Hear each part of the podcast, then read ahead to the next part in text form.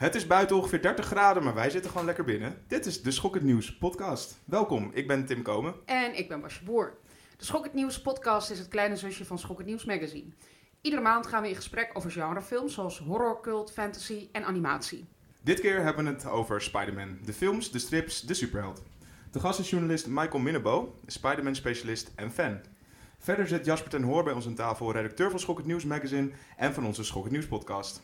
En verder gaan we weer luisteren naar de columns van Erik van het Holt en Hedwig van Driel. En we blikken vooruit op Baby Driver van Edgar Wright.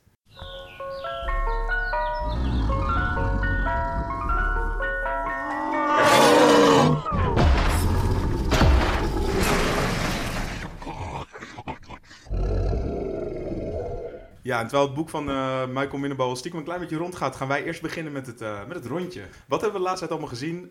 Um, laten we beginnen bij Basje. Ja, um, ik was naar het uh, Martin Scorsese retrospectief in AI, want er is nu een grote tentoonstelling over de filmmaker. En daarbij hoort ook een filmprogramma. En Martin Scorsese is niet per se een schokkend nieuws filmmaker, en toch ook weer wel. Um, en de film waar ik het over wil hebben is Bringing Out the Dead, een film uit 1999. En dat vind ik toch, aan de ene kant is het een film die geworteld is in realisme. En aan de andere kant vliegt het ook best wel, nou niet uit de bocht, dat is niet het woord dat ik zoek, maar uh, het, het, wordt heel psychedelisch op een gegeven moment. En uh, steeds psychedelischer. Um, en daardoor vind ik het toch ook wel een soort van, ja, ik vind het wel echt een schokkend nieuwstitel eigenlijk. Maar ik snap ook dat dat dat, dat, je het daar niet mee eens kan zijn. En Scorsese voelt ook wel voor mij als een schokkend nieuws filmmaker. Ook met zo'n wraakfilm als Cape Fear bijvoorbeeld. En uh, weten jullie nog voorbeelden van... Uh... Nou, ik ben eigenlijk wel even benieuwd, waar gaat Bring Out The Dead eigenlijk ja, over? Ik, het is heel goed dat je dat zegt. Dat vergeet ik altijd even ja. te zeggen. Het, is, uh, uh, het gaat over Nicolas Cage. Het gaat niet over Nicolas Cage. Het gaat over een ambulancebroeder, gespeeld door Nicolas Cage. In New York. En echt een soort New York dat echt overdreven ruig is. Ik, volgens mij is dat niet helemaal realistisch. Het is echt soort heel extreem. En hij gaat s'nachts met zijn ambulance en zijn, zijn partner op pad. En er komt junkies tegen, alcoholisten. Uh, nou ja, ook gewoon mensen met andere kwalen. Uh, dealers. Er gaat een, een drugs rond, die heet dan Red Death. Wat ik ook een heel erg soort fantasy-achtig gegeven vind. Um, en, en hij verliest eigenlijk zijn verstand gedurende een paar dagen. Um, ik vind het ook heel erg een jaren 90 film. Het, is heel, het voelt heel 90s allemaal. Bijna nog meer dan dat het Scorsese-achtig voelt. Terwijl het scenario is van Paul Schrader, die ook uh, Taxi Driver heeft geschreven. Maar toch, het, het, het, is niet een Taxi Driver. Het is wel echt iets anders, vind ik. Ik was me dus helemaal niet bewust dat die film van Scorsese was. Ja. Als in, ik, ik heb heel erg lang in de videotheek gewerkt, van mijn dertiende tot mijn achttiende. En die film die lag daar dan, maar dat was een soort van in mijn hoofd een, B, een van die vele ja. B-films met Nicolas Cage erin. Hij werd ook niet zo goed besproken, meen ik me te herinneren. Ik heb hem destijds wel in het filmtheater gezien en toen dacht ik, nou, ik, vind hem, ik vond hem toen echt aardig. En nu ik hem opnieuw zag, dacht ik, nee, het is niet Scorsese's beste. Maar het is een leuk, er zitten wat aardige dingen in. Het is, het is oké, okay, het mag er zijn. Het duurde wel heel lang, vond ik. Um, maar ik vind Scorsese is gewoon een interessante filmmaker. En die tentoonstelling is ook heel erg de moeite waard. Maar dit heeft hij natuurlijk ook al vaker Scorsese. Ik bedoel, Silence, zijn laatste ja. film, is ook volgens mij en niet zo heel goed bezocht. En volgens nee. mij ook niet heel erg... Niet goed heel besproken. nee, niet goed besproken. Hebben jullie die gezien? Nee. Nee? Ben nee. jij een Scorsese-fan, Michael? Nee. Ik vind, uh, nee, dat zeg ik gewoon heel eerlijk. Ik, ik vind het een interessante filmmaker. Uh, maar ik wil Taxi Driver hoef ik nooit meer te zien. Uh, die heb ik een paar keer gezien. Dus ik vind hem wel interessant, maar je maar hoeft me niet wakker voor te maken, zeg maar. En ik heb deze toevallig niet gezien met Cage. Dus nee ik, ik ben ook nog niet geweest bij het retrospectief. Ik was uitgenodigd ook voor de opening. En ik denk, laat maar even zitten, die Scorsese. Dat klinkt misschien heel raar, maar dat heb ik wel meer met, met, met mensen. Voor sommige filmmakers worden echt op handen gedragen door fans. Nou, het is wel een interessante, een interessante expositie. Als in, je kan wel, ja. het, is, het, is, heel mooi, ziet het er allemaal uit. Dus ja. je wordt wel weer lekker door zijn. Nou ja, en het gaat ook over filmmaken in het algemeen uiteindelijk. Ik bedoel, het gaat heel specifiek over hem en ook over zijn, over zijn leven. Maar ook over filmmaken, vind ik. En ook wat je op die schermen ziet. Op het einde staan er van die hele grote schermen. En dan worden verschillende fragmenten laten zien. Maar ook je ziet heel duidelijk hoe die edit. Of hoe dan uh, mm -hmm. Weet nooit hoe jij Schumacher? Ja. Schumacher? Schoenmaker? schoonmaker. Schoonmaker? Zijn hoe die dat eh, edit. En dat, dat is heel tof om te zien. En dat vertelt ook iets over gewoon hoe je, hoe je een goede film maakt. Of, zo. Ja, Of hoe nee, je dat- film maakt. Dat snap ik. Het is natuurlijk wel een goede filmmaker en een man met liefde voor de film. Maar Ja. ook dingen als Raging Bull en zo. eh, Geweldig. Ja, Ja. sorry. Ja, jij dat- wilde het gewoon nooit meer zien. Ik, kon, ik heb dat één keer gezien eh, als, eh, toen ik filmwetenschap studeerde. En dan heb je het geanalyseerd. En denk je, nou, dan weet ik het wel. En ik, ik ben dat, dat, dat macho gedrag van die gangsters, dat vind ik echt erg achterhaald nu. Als ik, als ik Goodfellas of zo kijk en Joe Pesci, denk ik, rot op, man. Ja, maar het Dat gaat, er, niet meer. het, het gaat er wel over. Hij, hij brengt het ter sprake. Dus ze gedragen zich zo, maar hij, hij zet daar ook vraagtekens bij. En dat vind ik, daardoor vind ik het wel gerechtvaardigd. Ja, nee, snap ik. Oh, ja, ik wilde precies... Ik wilde even vragen Sorry. of je het glas zachter nu wilde Oh, nemen. Maakt sorry. Sorry, luisteraars. We hebben ook allemaal chips op tafel staan. En dat durft ook niemand volgens mij niet te eten. Want dat nee, ga je dat erg laten we horen. gewoon links liggen. Oké, de volgende eh, Jasper. Wat heb jij eh, laatst gezien? Yes, ik ben gisteravond nog even naar de film geweest. En een film waarvan ik ehm, had gezegd dat ik hem niet zou gaan zien. Na Batman v Superman en na Suicide Squad dacht ik, ik ben klaar met DC. Maar de re- recensies waren zo lovend over Wonder Woman, dat ik dacht, oké, ik moet hem ook maar zien. En ik moet ook een film hebben om te bespreken. En ik had eh, recentelijk niet veel gezien, dus ik dacht, weet je wat, ik ga hem kijken. En Haar, haar kijken. Ik, ik ga hem de film en Haar naar haar de vrouw Ja, kijken. Ja. En, ehm, want ik dacht toch, en dan ziet men weer dat recensies wel iets kunnen doen, want je gaat er toch naartoe dan. En ik vond het niet zo best. Ik was, eh, ik, nee, ik, Hey. het, is, het is de beste van de films van DC van dit moment, van het universum. Maar die lat ligt zodanig laag. Ja. Maar ik vond het al met al, toen ik, eh het begin dacht ik nog, ik heb wel hoop.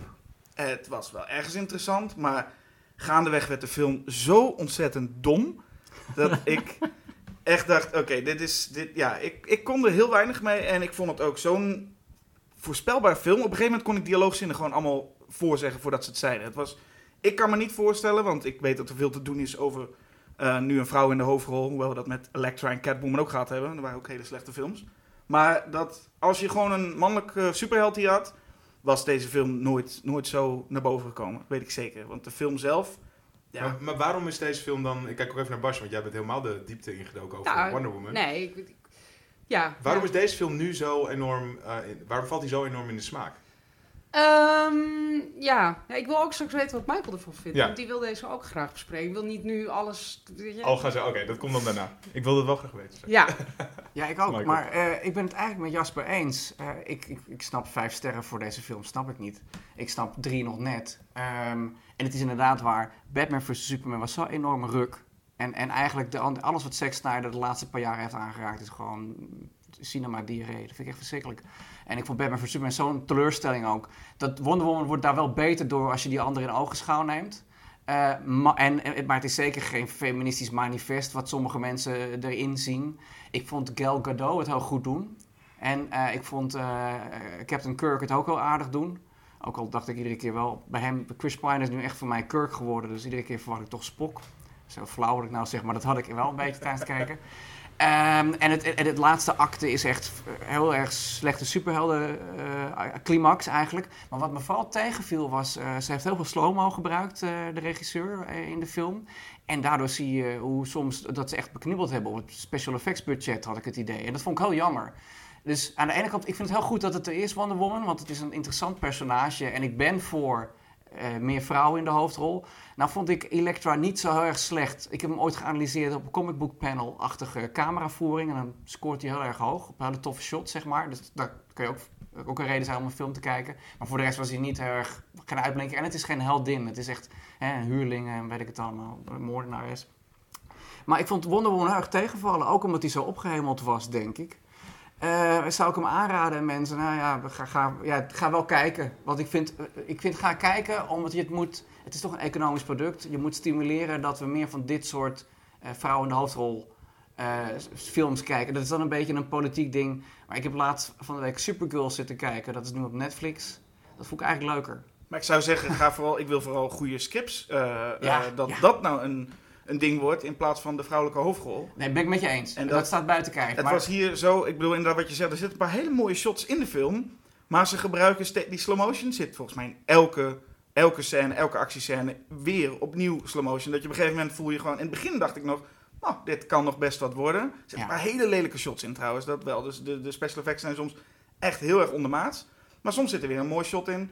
Dan worden er weer nieuwe personages geïntroduceerd. Van ik dacht, oh, dit kan interessant worden. Er gebeurt verder helemaal niks mee. En het einde is gewoon echt, echt dom. En dat viel me zo tegen dat ik dacht inderdaad, Gal Gadot deed het inderdaad ook goed. Ik dacht, ik gun haar ook gewoon een hele goede film. Ja, En dat viel zo ontzettend tegen. En vooral met de reacties van de mensen die nu zeggen, nou, dit is inderdaad vijf sterren waard. Dat snap ik helemaal niet. Nee, wat ik, wat ik wel nog wel over wil zeggen, wat ik interessant vond, het, het, het, het stipt bepaalde thema's aan. Er worden een paar vragen gesteld in deze film die ik heel erg interessant vind. En dat is niet zozeer een feministisch standpunt dan, maar wel, zij is een buitenstaander en die ze kijkt naar onze westerse, westerse cultuur eigenlijk. Dat is wat er gebeurt.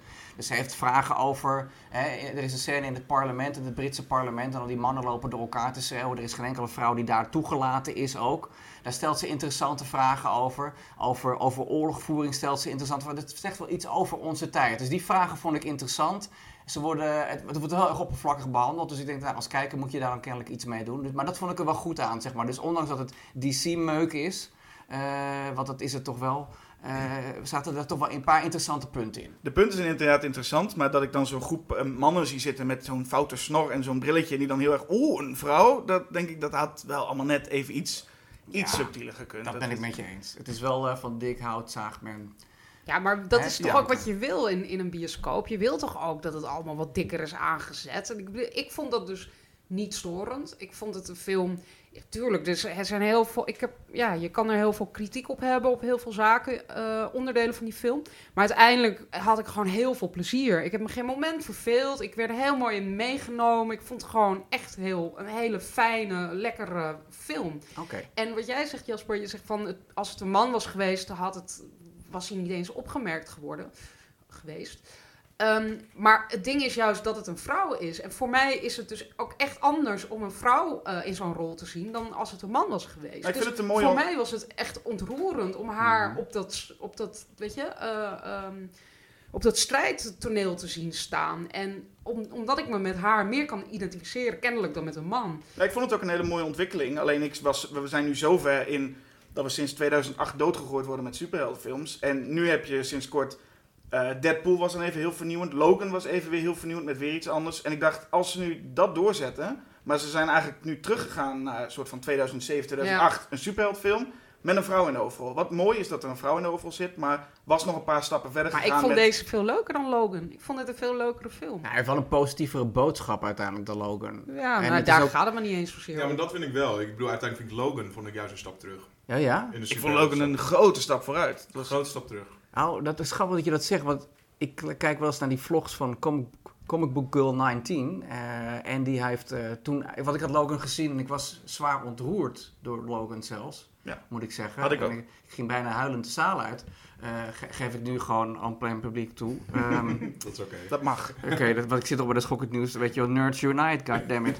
Maar eh, daar, ik, wat ik vond het een hele ontroerende film, maar ik had wel, kan ik wel een beetje spoileren hier voor de ja, luisteraars? Ja, ja oké jongens, een Een spoiler. klein beetje een spoiler. Want Het duurt zo verdomde lang voordat Logan eindelijk dan weer zijn heldenhart gaat kloppen. En dat hij die kids gaat helpen. En ik dacht altijd, waar de fuck doet het zo lang? En toen heb ik die vlog gekeken van Comic Book Girl 19. En die had contact met eh, veteranen via Twitter en weet ik het allemaal.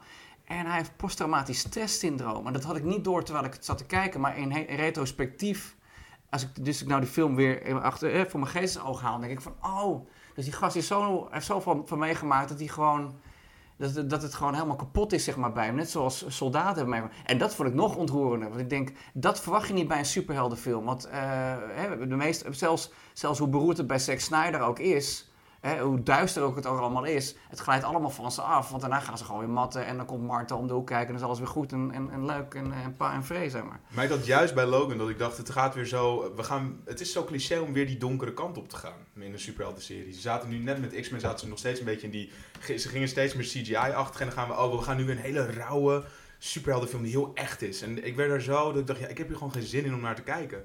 Ik ken een paar jongens die hebben een Facebookpagina, volgens mij heet dat The Sequel is Gonna Be Darker of zo. Zoiets Ja. trant. En die verzamelen altijd berichten van dus film, filmmakers die dan zeggen, als ze net een flop hebben gehad, nee, maar het vervolg, die ga, dan gaan we weer de duistere kant op. Alsof dat een goede boodschap is. En juist dat, daar ben ik juist zo, zo, zo moe van. Ik bedoel, ik vind het juist toch wel zo'n Wonder Woman vermakelijk is. Daar ga ik liever nu voor naar de bioscoop dan een duistere film van Logan. Het enige is alleen dat als eh, Logan was duister, maar ik zou niet alleen het duister hebben, maar ook meer die minimalistische aanpak, die meer bijna arthouse-achtige aanpak, Ja. die was vrij nieuw. De road movie En- western element, zeg Ja, maar. en dat, dat gewoon dat je alleen Patrick Stewart en, en, en eh, Hugh Jackman zo samen hebt, dat was vernieuwend, vond ik. Ook de toon was heel vernieuwend. En bij Wonder Woman is het gewoon meer, haal de vrouw weg en zet er een man neer. Kan ik me geen enkel, in de, gewoon de film, niet iets zien waarvan ik denk, en dat is nou precies de reden wat dit nou zo vernieuwend maakt. Ja, maar voor mij hoeft het dus niet vernieuwend. Ik wil gewoon een goed gemaakte, meeslepende, vermakelijke, eh, lekkere popcornfilm. En dat is Wonder Woman voor mij. En dat was Logan niet. En dat wilde het ook niet zijn. Dus daar kan je ook niet op afdingen. Maar dat, ehm, ja, denk ik, ja, zo arthouse zie, dan ga ik wel naar een arthouse film. Ja, ik, ik, het kon mij niet zo boeien. Oh, ik vond het wel tof juist. Ik, ik snap dat je geëntertained wil worden. En dat waardeer ik ook. Hè, wat dat hoort. De superhelden hebben dat. De, maar de meeste goede superheldenfilms, die gaan echt ergens over. Dat ben ik dan van mening. Eh, Nee, X-Men zeker. 2, Spider-Man 2. En dan heb ik het over Sam Raimi Spider-Man, niet eh, de skateboard Spider-Man. Eh, en, en, en zo heb je nog wel een paar van die films. Zelfs ook, ook eh, dingen als Iron Man. Nou, ze- zeker de Dark Knight, weet je wel. Dus dat zijn echt wel... Dat, dat zijn Maar eigenlijk... dat past ook eh, heel erg bij die tijd. Die tijd van films. ja, maar dat was ook wel bij. ja, ik, vind, ik hoop niet dat die tijd voorbij is. Wat ik wat dacht, inderdaad goed aan Logan vond is. nou, Batman en S- versus Superman, die gebruik ik maar even als voorbeeld. Dat is. eh, het is eigenlijk. waar, zeggen dat. Testosteron gelul. Maar dan echt heel oppervlakkig gelul. Het zijn bijna uh, kronende mannen in de sportschool. Meer is het niet eigenlijk dan dat. Meer diepte heeft het ook niet. Dan heb je fucking Hugh Jackman als Logan. En Daphne Keen, die dan eh, de, de, de, de, de, nieuwe eh, Wolverine speelt. Dat meisje is fantastisch. En, en, dan heb je dat, en heb je Patrick Stewart. Elke film met Patrick Stewart als Profe- Professor Xavier is de moeite van het kijken waard minstens drie keer. Maar, dus ik vond het echt... Ja, het is zwaar, het is duister. Ja, ik vond het een matige arthouse film en een matige superheldenfilm. Omdat Ja. ze namelijk moesten in, inleveren op een van die twee. Om het andere soort van aan te dikken. Oh, Ja. ja. een motor voorbij.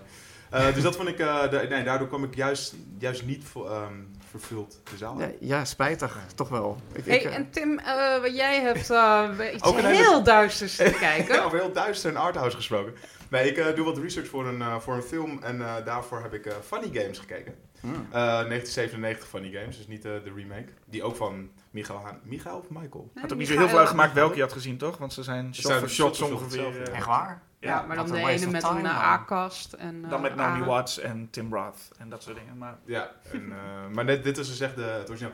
Ja, het is echt bijzonder hoe, eh, hoe goed die film... Nou ja, goed, niet bijzonder. Ik bedoel, het is wel heel tof dat die film zo enorm overeind blijft staan. Jullie kennen vast wel twee mensen die komen bij een, bij een zomerhuisje aan met hun, met hun kind. Gaan daar eh, de zomer doorbrengen en... eh, op een gegeven moment staan er twee jongens voor de deur. Ze weten niet wie het zijn, maar die vragen om eieren. En voordat ze het weten zijn de jongens het eh, huis binnengekomen en die eh, gijzelen het gezin. Maar op een hele nare manier. Het is namelijk, het enige wat zij willen is ehm, spelletjes spelen. Gewoon, ze willen hun gewoon kapot maken. En er zitten eh, nog steeds, ja, er zijn heel veel voorstanders en ook vooral wat tegenstanders van deze film. Ik vind het wel heel tof hoe speels deze film is. Zeker in, in tegenstelling tot alle andere films speels. Past ook wel bij Funny Games. Maar eh, dat bijvoorbeeld ook de personages ook echt met de kijker communiceren. Vooral de, de bad guys. Dat die dus ook knipogen op de meest gruwelijke momenten naar de camera toe. Dat zijn wel hele leuke, eh, soort van bijna gimmicky-achtige dingen die ik wel grappig vond.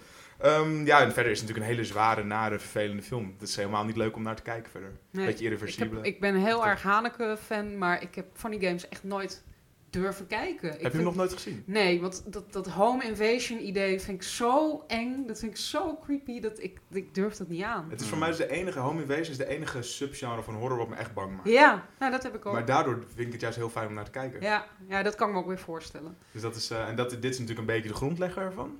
Tenminste, ik weet niet of jullie andere films... Ja, dit is al de home invasion film. Ja, maar ik dan zeggen. Cape Fear bijvoorbeeld ook. Is die volgens mij is die wat ouder? Ja, maar is dat home invasion? Nou, het is een beetje stalker meer. Ja. Ja. Maar het zijn wel scenario's die je kunt overkomen. Dat Ja. maakt het juist zo eng. Ja, en het is heel erg, het is op jouw terrein. Het is de plek waar je je veilig voelt. En, eh, en dat, ja, daar, de bedreiging komt echt op, die, eh, ja, op jouw terrein. Sorry, ik ben een beetje omslachtig. Ja, nee, maar dat, dat, is, dat is natuurlijk ook het, het hele nare. Die jongens, hoe die, eh, hoe die het spelen. Het zijn, het zijn gewoon twee gasten die echt scheid hebben. Volledig. Maar je, je kan ze constant niet geloven. Dus ze komt alles wat ze zeggen, weet je gewoon niet of ze het, of ze het goed hebben of niet. En eigenlijk het, het omslag van de het moment van de film is als ze eigenlijk naar het gezin kijken en zeggen... wij willen een weddenschap met jullie afleggen. Wij wedden dat jullie voor morgen 9 uur, voor morgenochtend 9 uur dood zijn. En eh, jullie eh, wedden van niet. Kijken wie er gaat winnen. En op dat moment weet je, kut, ze zitten gewoon echt heel erg dik in de problemen. Nu Ja. wordt het alleen nog maar heel erg vervelend. En het is ook een eh, film die alle grenzen eigenlijk doorbreekt. Omdat er natuurlijk ook een klein kindje in zit. En op het moment dat je denkt, die uitspraak die ik net al deed... Als je dat op een klein kindje gaat, eh, dat, ja, het is gewoon vreselijk. Je Ja. komt, eh, er komen gewoon echt hele gruwelijke scènes aan bod. Kijk, Hebben jullie hem gezien allebei? Nee, ik heb nu alweer zin om Logan gewoon te gaan kijken. Dat lijkt me minder heftig.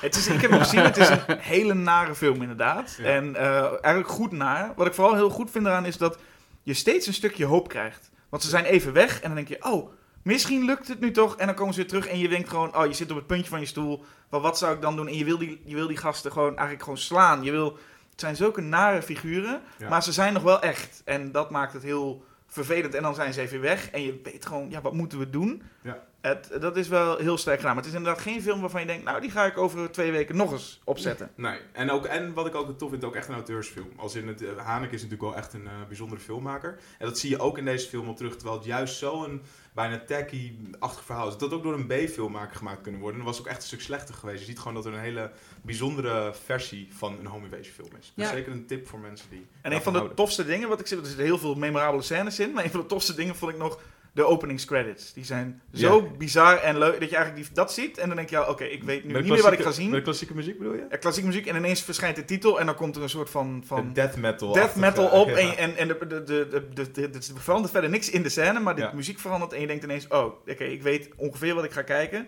en ergens ook helemaal niet. Ja, precies. Hele verrassende film. Ehm, nee, dat was de- het eh, rondje. Ja, ik wilde nog even toevoegen. Wonder Woman is nu te zien in de bioscoop. En de Martin Scorsese tentoonstelling is nog tot en met 3 september te zien in AI in Amsterdam. En in dezelfde periode zijn eigenlijk in heel Nederland verschillende van zijn films te zien. Eh, we gaan luisteren naar de column van Hedwig. There. All right, we got trouble. Go! Go! Go!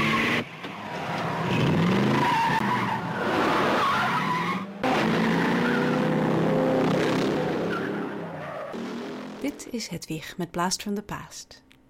Het leukste van een uitkomen van een nieuwe film van Edgar Wright is niet alleen dat je weet dat hij waarschijnlijk wel vermakelijk zal zijn, met kinetische montage en beeldgrappen en leuke liedjes op de soundtrack. Nee, het leuke is dat Edgar Wright een echte filmfan is. Zo'n grote filmfan zelfs dat hij voor Mubi vorig jaar een top 1000 heeft samengesteld. En zijn films zitten voor de liefhebber vol verwijzingen en homages. Shaun of the Dead, die verwees terug naar talloze zombiefilms. Hot Fuzz, dat was een liefdesbrief en Bad Boys 2 en Point Break. En The World's End zat vol knipogen naar andere films met aliens en dan vooral van het body snatcher type. Baby Driver, die net uit is in de bioscoop, die heb ik nog niet gezien. Maar ik kan wel vast raden welke films er waarschijnlijk als inspiratie hebben gediend. Zoveel films over getaway drivers zijn er eigenlijk niet. Je hebt natuurlijk Drive van Nicholas Winding Refn uit 2011.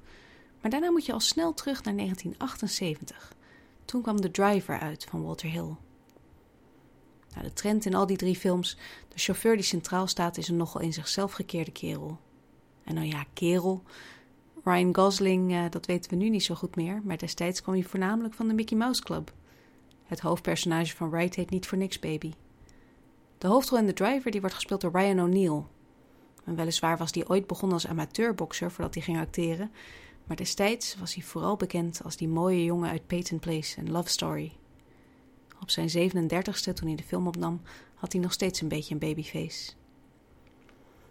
Die babyface die blijft tijdens de driver grotendeels op één uitdrukking staan. Een uitdrukking die misschien nog wel het beste te beschrijven is als chagrijnig verveeld. Zijn tegenhanger, de politieagent gespeeld door Bruce Dern, is wat eh, actiever, maar niet bepaald sympathieker. Sowieso is de driver als film vrij minimalistisch. Het is er zo een waar geen enkel personage een naam krijgt. Op de aftiteling worden ze alleen beschreven als the driver, the detective enzovoorts. The player, dat is de mooie en ondoorgrondelijke Isabella Gianni, die als love interest fungeert. De driver heeft net als de net zo naamloze driver uit Drive, zeg dat eens drie keer snel, strenge regels. Je moet vooral niet te laat zijn. En net als Baby Driver houdt hij van muziek, al is het in zijn geval wel larmoyante country songs die nogal in contrast staan met de enerverende, jazzy, elektronische soundtrack van Michael Small. Alle drie de drivers maken de fout om zich te laten dwingen om mee te doen aan een overval, waarvan ze eigenlijk al van tevoren weten dat het geen goed idee is. Eigenlijk is het wel vreemd dat er niet meer films zijn over zulke chauffeurs. Het is een prachtig excuus tenslotte om allerlei achtervolgingsscènes in je film te proppen. En achtervolgingsscènes zijn met shootouts en heist-scènes bij uitstek geschikt voor het grote scherm. De driver begint met een bijzonder spectaculaire en eindigt met eentje die vooral verrast door zijn rauwheid. Sowieso is de film heerlijk groezelig, op die 70s manier die je tegenwoordig nooit meer ziet. Misschien mag het wel eens niet meer. De driver die mag dan goed kunnen rijden, maar dat betekent niet dat hij geen brokken rijdt. Door die rauwheid, die groezeligheid, die zweterigheid blijft de driver nog steeds leuk. En ja, daarom noem ik het ook een beetje een schokkend nieuwsfilm. De driver staat in die top 1000 die Edgar Wright vorig jaar opstelde, samen met nog vier andere films van Walter Hill. En we vinden daar nog meer. Bullet, Mad Max, 1, 2 en Fury Road, The French Connection, Vanishing Point, Dirty Mary Crazy Larry, The Out of the Italian Job. Opvallende afwezig is Drive, maar aan inspiratie zal Wright ook deze keer zeker niet tekort komen.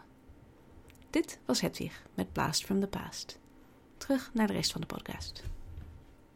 Oké, dankjewel Hedwig. Over Baby Driver straks weer tijdens onze vooruitblik. Spider-Man wordt dit jaar 55 jaar oud. Dat is niet te zien in de films, waarin de superheld door een steeds jongere acteur wordt gespeeld. Binnenkort in Homecoming is het aan de 21-jarige acteur Tom Holland om in het spinpak te kruipen en de stad te redden van weer een bad guy. De comic hero heeft een kleurrijk verleden. Stripboeken, animatieseries, live-action films en zelfs een musical. We hebben alle andere fases van de superheld onderzocht en bespreken die... Sorry, mijn telefoon valt mijn handen, er tekst op. En bespreken die in deze podcast. En aangeschoven is, je hoorde hem net ook al even, Spider-Man-expert Michael Minnebo. Hij schreef het boek Mijn Vriend Spider-Man en heeft geschreven voor onder andere VPRO-gids, Parool en Nieuwe Revue. En misschien ken je hem nog wel van zijn schokkend nieuwscolumn. Michael, mijn eerste vraag aan jou is, vertel eens wat meer over wat voor rol Spider-Man in jouw leven heeft gespeeld en waarom je zo fan bent. Nou ja, Spider-Man heeft bijna wel een hoofdrol in mijn leven gespeeld, eh, durf ik wel te zeggen. Ik heb ook 30 jaar research gedaan voor dit boek, zeg ik altijd maar voor de grap. Maar en dat- hoe oud ben je? Dat moet je dan even Ja, dat zeg ik er nu bij. Ik ben nu 40. Ik ben dus gedebuteerd op mijn 40ste met een boek over Spider-Man, weet je wel. Dus mijn moeder denkt, wanneer word je eindelijk een keer volwassen, jongen? Nou, dat gaat niet meer lukken. Ehm, hoewel Spider-Man een volwassen held is verder. Eh, hoewel hij in de film inderdaad steeds kort, hè, jonger wordt. jonger, ja. Wat, ja, Spider-Man is voor mij de meest realistische fictieheld die er is. Het is een jongen die is geboren in Queens. En eh, hij heeft zijn ouders vroeg verloren en opgevoed door zijn oom en tante. Het is eh, iemand die eigenlijk als speciale krachten ook heeft dat hij een stand-up comedian is. Dat vind ik heel erg boeiend aan hem.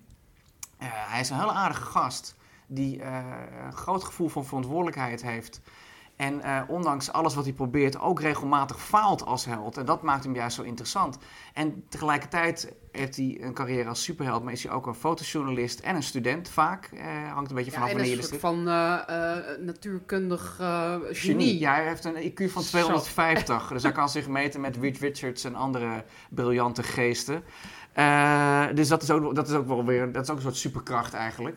Maar wat, wat, wat ik vooral erg boeiend vind is, aan de ene kant lijkt hij dus op jou en mij, want hij is een normale jongen, hè, die ook zo gewoon het best probeert te doen en balans probeert te vinden tussen werk, privé en superheldactiviteiten. Nou, dat is bij jou en mij waarschijnlijk wat minder, voor jou weet ik niet, maar als ik superheld ben, kom ik er niet voor uit, uiteraard. Eh, en aan de andere kant is hij een hele toffe spiegel als een voorbeeld hoe we kunnen leven. En dat heb ik ook besproken met Ad Verbrugge, de filosoof. Want het motto van Spider-Man weet iedereen die ooit een film van Spider-Man heeft gezien. With great power, there must also come great responsibility. Dan denk je, ja, ja dat hebben we nou wel een keer gehoord. Maar menig politicus heeft dat nog steeds niet serieus genomen, vind ik. eh, gezien de kabinetsformatie bijvoorbeeld in Nederland. Ja. Of eh, Donald Duck in, eh, in, in, in het Witte Huis, zeg maar nu. Ehm, dus en, en- en dat is iets waar je, wel iets waar, waar je wel iets mee kan als mens ook. Dus ik vraag aan Ad Verbrugge van... eh, Oké, ik ben een normale sterveling. Ik ben geen superheld. Dus wat kan ik daarmee? En dan, daar hebben we dan een gesprek over in het boek, zeg maar. Ja, want je hebt voor het boek ook mensen geïnterviewd. Ja. En Dus het is enerzijds een soort van persoonlijke beleving van, van Spider-Man. Ja. Maar het is ook een soort onderzoek naar Spider-Man en wat het, eh, eh, wat het personage kan betekenen. Maar ook wat fancultuur in het algemeen kan betekenen. Zeg Zeker. dat? Dat zeg je heel goed. Ik heb eigenlijk mijn eh, persoonlijke ervaringen met Spider-Man gebruikt als kapstok om te praten over fancultuur. Dus bijvoorbeeld toen ik Spider-Man leerde kennen, was ik negen jaar oud, zat op de basisschool en een vriendje van de basisschool had een hele stapel comics thuis liggen. En ik kende wel Kluifje en ik kende wel Lucky Luke. En Kluifje. ik kende, ja, Kluifje. Eh Lucky Luke en eh, weet je, Asterix, dat vond ik allemaal, eh Lucky Luke en Asterix vond ik allemaal heel erg leuk en bijzonder. Maar dit was Spider-Man. Wat, wat is dit? En dan heeft hij dat een beetje uitgelegd. En ik gebruik dat om te praten over hoe worden mensen nu eigenlijk fan van iets. Wat ik een fascinerende vraag vond. Nou, er is niet een eenduidig antwoord op. Er is wel een moment voor en een moment na in je leven. Sommige mensen worden geleidelijk fan, maar meestal is het een soort blikseminslagmoment. En wat mij is overkomen, eh, overkomen pardon, dat is eh, vergelijkbaar met wat eh, soapfans ook meemaken. Namelijk dat je een introducee hebt eigenlijk die, die de wereld een beetje uitlegt. Want soaps zijn best wel complexe verhalen. Als je hè, voor het eerst weet wie met wie hokt en, en waar dat kind dan weer van wie is. En hoe die verhaallijnen lopen. Nou, dan heb je vaak een medefan die zegt van nou, dat is dat personage. En, en dan zie je het bij iemand thuis bijvoorbeeld. En zo raak je langzamerhand verstrikt in het web. Pun intended. Eh, dus, dat, dus dan praat ik over dat soort dingen. En ik praat ook over eh, hoe bieden superhelden troost. Of hoe bieden fictiefiguren troost en striphelden. En ook, wat ik een fascinerende vraag vond, kunnen superhelden wel of niet in de Nederlandse cultuur bestaan? En wat kun je daar een, een korte antwoord op geven? Of tenminste een beetje jouw visie over laten schijnen? Ja, ik ben ik- benieuwd naar. Ik heb gesproken met zowel Steven Drie, dat is een Nederlands-Belgische stripmaker die eigen superheldenteam heeft bedacht, de Veteranen. En ik heb gepraat met Dan Hessler Forrest, dat is een media-wetenschapper. die, daar heb je ongetwijfeld al van gehoord. Die heeft Mhm. superheldenfilms bestudeerd, een hele aardige gast. En een Star Wars-fan. Eh dat zeg ik er even bij, want als toen hij binnenkwam, zette hij eerst een vouwfiets neer in het café ergens in de hoek. En hij droeg een Star Wars t-shirt. Wat voor mij echt een perfecte, want hij is een Nederlandse Amerikaan. Wat het soort, dat hele Nederlandse Amerikaanheid belichaamd in één shot, zeg maar. dus dat vond ik heel boeiend. Dan die zegt, heel kort door de bocht, want ik vat 3000 woorden samen. Superhelden in Nederland, it ain't gonna happen. Waarom niet? Omdat wij zijn van, je mag je kop niet boven het maaiveld eh, uitsteken. Hè? En, eh, Amerikanen, want Ameri- superhelden zijn een Amerikaans genre eigenlijk. Amerikanen zijn juist wel van de normale mens, de normale burgerman, die juist tot wijze hoogtes uitstijgt, omdat hij een bepaald talent heeft of doorzet of weet ik veel wat. Eh, als superhelden in Nederland al kunnen, volgens Dan, is dat een parodie. En die hebben we. Gutsman bijvoorbeeld van Erik Kriek. Hm. Eh, wordt nu niet meer uitgegeven, hoewel Erik me laatst verzekerd heeft dat hij nog wel een verhaal in zich heeft wat hij ooit nog gaat vertellen. Dus, eh, maar- Maar, maar ik ben het niet helemaal met je eens. Want ik bedoel, uiteindelijk is het, tenminste, wat weet ik er nou van. Maar is het niet zo dat als je Batman bijvoorbeeld hebt, dat is een superheld die en heel veel geld heeft, maar ook zo anoniem mogelijk wil blijven. Dus dat is niet iemand die eh, pronkt met zijn status. En dat, zou- dat, die zou bijvoorbeeld in Nederland misschien best wel een juiste match kunnen zijn. Ja, maar hij zegt ook, het superheldengenre is zo Amerikaans, dat als je een variant hebt in het Nederlands, of een Belgische held, of een Franse held, dan Ja. is het altijd een variant van een Amerikaans genre. Hetzelfde als wanneer we hier een eh, Clint Eastwood-achtige cowboy laten rondlopen, of een, of een Dirty Harry-achtige smeris in Nederlandse context. Dat kan wel, maar dan denk je altijd, ah, een Amsterdamse Dirty Harry. Of, dus, dus ik snap wel wat hij daarin zegt, of ik het helemaal met hem eens ben... Dat, dat, dat, dat, dat is eigenlijk niet helemaal wat Steven 3 die beweert het tegenovergestelde. Die zegt, nou, ik heb een superheldenteam bedacht eh, en eh, ik vind dat het wel kan. Maar ja, daar moet ik wel bij zeggen, eh, de veteranen die worden niet massaal door mensen gelezen. Zijn niet zo bekend als Spider-Man of Batman. En Batman is een heel lastig held. Want Batman komt van, is eigenlijk niet eens de common man die tot grote hoogte man. Want hij is een hele rijke man, net zoals bijvoorbeeld Tony Stark van Mhm. Iron, eh, Iron Man. Die zit ook behoorlijk in zijn slappen was, eh, wat dat betreft. Dus eh, hij- ja, ik, ik, ik, ik kan me heel moeilijk een Nederlandse Batman voorstellen. Want mensen vinden hem altijd zo realistisch. Want hij is door de eigen training. Hè. Maar ja, ik heb nog nooit een taekwondo cursus gehoord waardoor je kogels kan ontwijken. En als die er wel is, dan doe, dan doe ik hem graag volgende week. Nee, niet om Batman belachelijk te maken, want ik vind Batman super cool. Dus misschien is Batman de meest voor de hand liggende variant. Maar Dan die zei, de enige Nederlandse superheld die hij zich kan voorstellen is Polderman. En daar moest ik heel erg om lachen. Ja. Wat, nou- wat kan die dan? ja, dat is dus iemand die dus altijd eh, een soort mediator Balans, eigenlijk. eh, ja. balans, ja. Dus die dus in discussies altijd mi- op het midden uitkomt te zorgen dat mensen elkaar niet doodslaan. En dat, en, eh, die zouden zeg maar Feyenoord supporters en Ajax supporters samen een biertje kunnen laten drinken. Ja. Dat is zijn superkracht nou. dat het, dus weet je wel, over, ik heb net het woord kabinetsformatie al laten vallen. Maar we hebben zo'n gast dus kennelijk wel nodig in Nederland. Ja, ja, ja. Nou, dit vind ik wel een goede polderman. Dat zie ik wel inderdaad. Maar ja, ik, ik zie het voor me. Alleen nu willen we dat zien. Dat is, eh, Ja, hoe ziet dat er eigenlijk uit, een polderman? het is een hele blekige, oninteressante, bland figuur. Een soort Clark Kent eigenlijk misschien. Ja, maar dan nog... Nog, nog Nog saaier. Balkenende. Ja, ja een soort balkenende. Maar dan misschien wat blonder. dikker. Oh. Blonde Ja, balkenende. blonder en En dikker. dikker. Blonder en dikker. Oké, ehm, wij hebben alle drie, de, eh, wij hebben alle drie een, een versie van Spider-Man ehm, bestudeerd. Kunnen we bestudeerd zeggen? Of hebben we ze gewoon Gewoon gekeken? bekeken. Gewoon bestudeerd, man. Thuis. Lekker moeilijk doen gewoon. Ehm, hierbij heeft eh, Basje gekeken naar de animatieserie. Ja, die uit de jaren 90, die ik zelf als kind heb gekeken. Mijn kennismaking met eh, Spider-Man. Moet ik meteen vertellen wat ik ervan vond? ja, waarom niet? Ja, ja, ik weet. Ja, leuk. Eh, nou, wat ik ook grappig vond, want destijds keek ik dan die, die Spider-Man-reeks en ik keek die, die Batman-animatieserie. Ik weet niet of jullie die nog Ja, kennen. Die- allebei tof. ja, Ja. en die was dan heel mooi getekend en heel duister. En ik vond het eigenlijk veel sfeervoller en, en dat, dat sprak me dan wel aan. En toch viel ik meer voor Spider-Man. eh, omdat dat ook voor me, terwijl ik dan een meisje was, kon ik me veel meer met hem identificeren. Omdat hij, het, is een jong personage. En, en eh, je, ik leefde ook veel meer mee met, oh, wordt hij dan ontmaskerd of niet? En mensen, ik wilde heel graag dat mensen wisten dat hij, dat Peter Parker dan Spider-Man was. Dat is, een- beetje spoiler, hè? Nee. Ehm, maar waar heb je het over? En dat was bij Batman helemaal niet het geval. En dat was ook eigenlijk ja, wat meer buiten de realiteit dan Spider-Man. Spider-Man is veel meer in, in, ja, in onze leefwereld of zo. Ik weet niet hoe jij dat ziet. Nee, daar ben ik me helemaal met je eens. Kijk, het probleem met Batman is, als Bruce Wayne gewoon therapie had gehad van een goede psychiater, dan was hij nooit Batman geworden, want Batman is zijn therapie. En alle superschurken waar hij het tegen opneemt zijn eh, eh, psychisch eh, beschadigde personages. Bijna allemaal. Hè? De Joker, Two-Face, ligt er allemaal dik bovenop ook. Het is allemaal niet zo subtiel. En eh, dus het zijn allemaal eigenlijk psychopaten. Batman is eigenlijk ook een psychopaat, Ja. alleen houdt hij het in de hand. Ba- Batman is bijna Dexter, alleen moordt hij niet. En Spider-Man is in dat opzicht realistischer. En eh, ook al zijn er heel veel kleurrijke personages waar hij het tegen opneemt. Want de Green Goblin kan, hè, ik neem eigenlijk alleen maar serieus als Willem Dafoe hem speelt, bij wijze van spreken. Maar. eh, Als Willem Dafoe hem speelt zonder masker. ja, oké, want dat pak is natuurlijk een probleem. Dat masker neemt niemand serieus, heb ik Nee, idee, nee, dat- dat- op. Dat is natuurlijk ook weer de aantrekkingskracht van het genre. Maar ik ben het helemaal met je eens. Ja, Ja. Nou ja, en dus ik heb het teruggekeken. Nou ja, het, het was gewoon hoe ik het me herinnerde. Het, het is gewoon, ja, wat zou ik ervan zeggen? Het is, het is een hele, het is echt een kindertekenfilm en het is leuk en het is, het, het is vermakelijk, maar het is niet heel verheffend of eh, heel Nee. boeiend. Maar het is best leuk om terug te kijken. Maar ik vond het wel grappig, het was echt niet an- anders dan ik me herinnerde. Het was niet van dat ik dacht, oh, het is heel kinderachtig of het is, nee, nee het was gewoon precies dat. Ehm, Hoeveel seizoenen zijn hiervan? Vijf.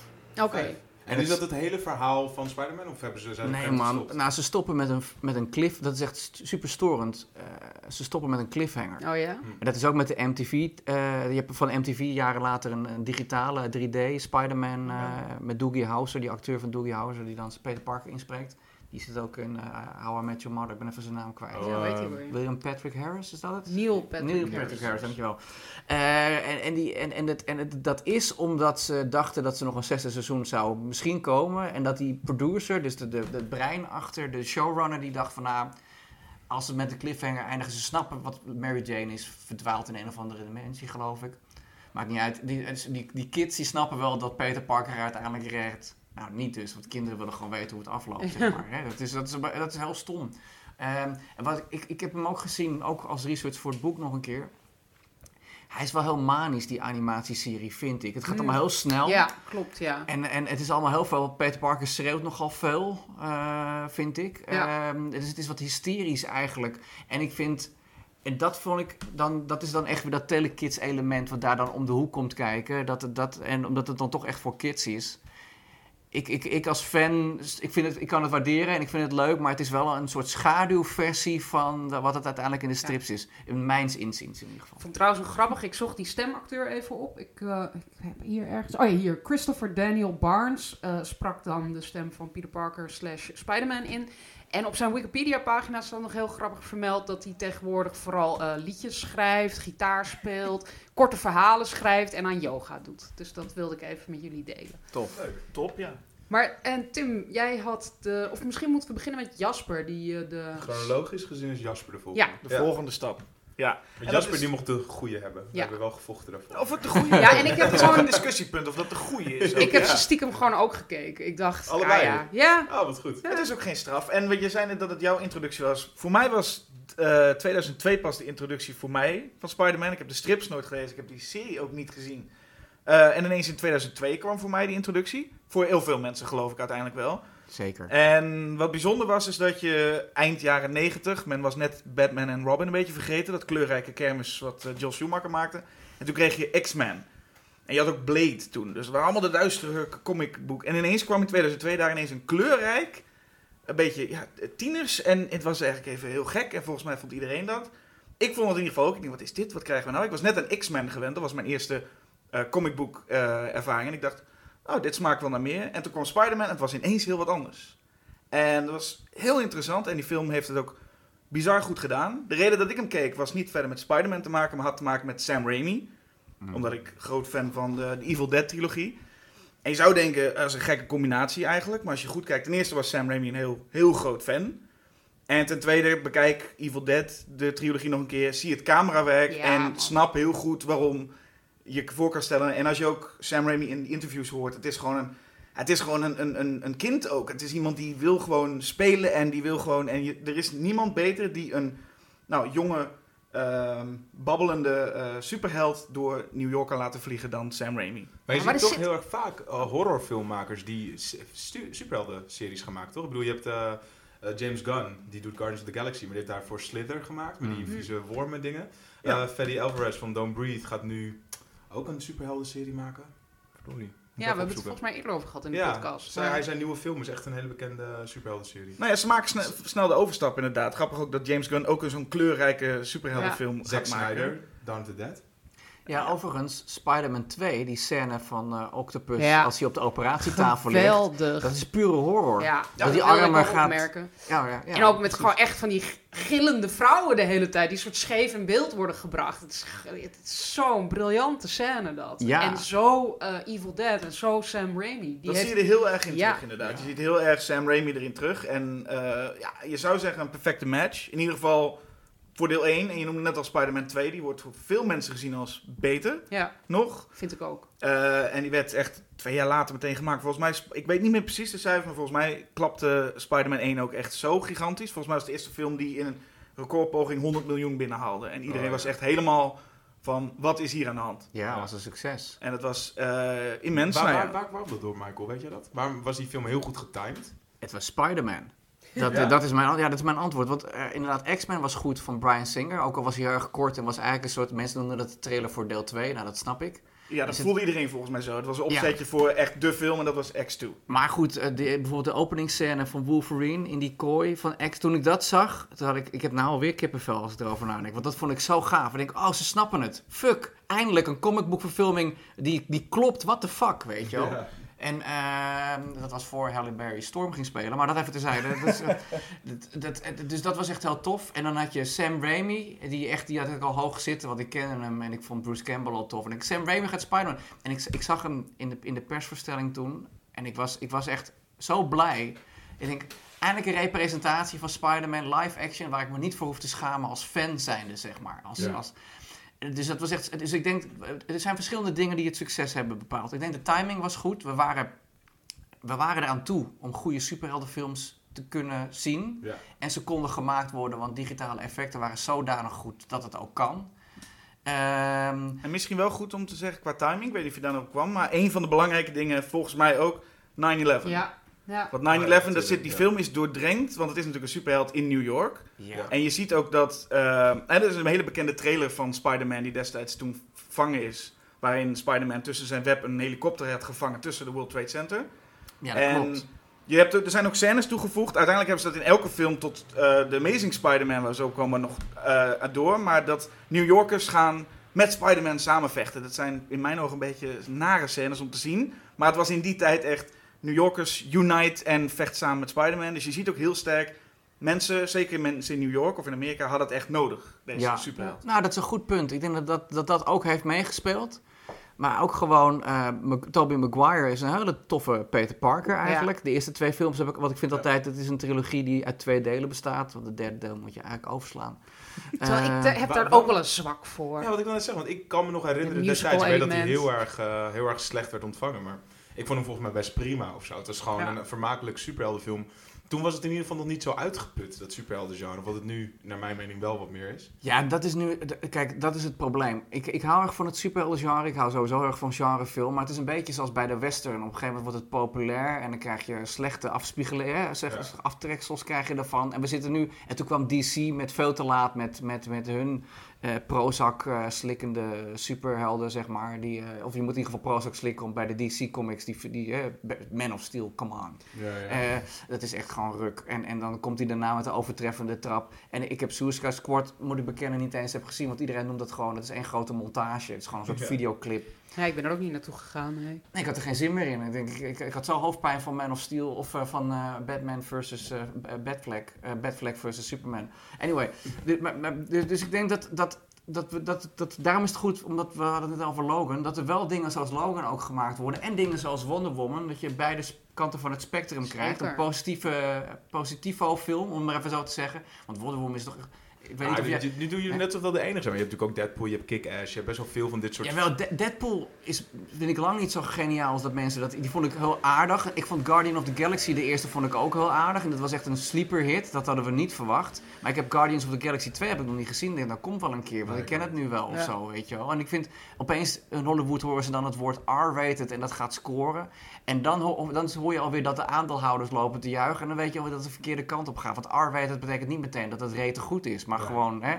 Maar we spreken dan ook over 2007 en dan is, waren we inderdaad nog niet helemaal... Hè, Iron Man moest nog komen, zeg maar, toen Ja. Spider-Man 3 er was. Maar wat, wat, Volgens was mij is Spider-Man- 3... Ik, ik kan me niet meer helemaal herinneren. Ik Wat- denk wat- dat een van de re- voornaamste redenen, en dat is niet per se de film, want er zitten veel dingen in de film die kunnen we helemaal eruit halen waarom hij slecht is, maar een van de voornaamste redenen is dat heel weinig mensen wilden meewerken in Spider-Man 3. Dus Raimi deed het met tegenzin, Hmm. die wilde het eigenlijk niet. Venom moest erin, wilde hij helemaal niet, had hij helemaal niks mee. Hij wilde Vulture erin hebben, die nu in de, in de nieuwe eh, Spider-Man komt.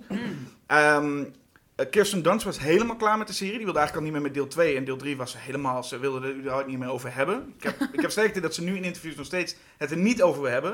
Dus het lijkt allemaal zo heel mooi en zo. En ze waren toen al in deel 3 ook bezig met... We kunnen haar misschien wel wegschrijven. Want hè, Gwen Stacy wordt ineens in deel 3 ook geïntroduceerd. Ja. En het, het is een, een rotzooi. Maar wat ik voornamelijk heb... De film is niet echt heel goed. Maar het is vooral... De mensen zelf wilden niet meer meewerken. Ja. Het was gewoon... Het was aan het doodbloeden. Terwijl deel 2 was, zag je nog een soort van... Yes jongens, we gaan het doen. En dat Ja. zit er nog heel erg in. En deel 3 was gewoon een beetje... Ja, we hebben, het is een beetje klaar nu. Het is, de effecten waren ook...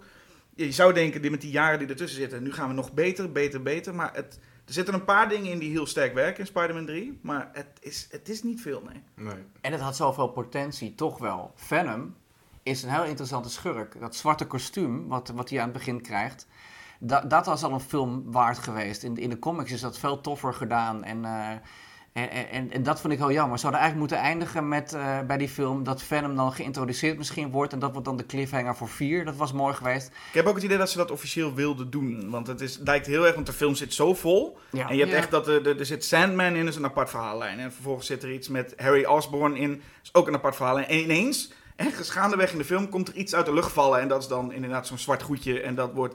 En het, het, alles oogt op van deze film was eigenlijk twee films bedoeld. Ja, zeker. Dat lijkt het heel sterk Ja, op, het is ja. een, dat is mijn grootste kritiek op die film. Het is overvol.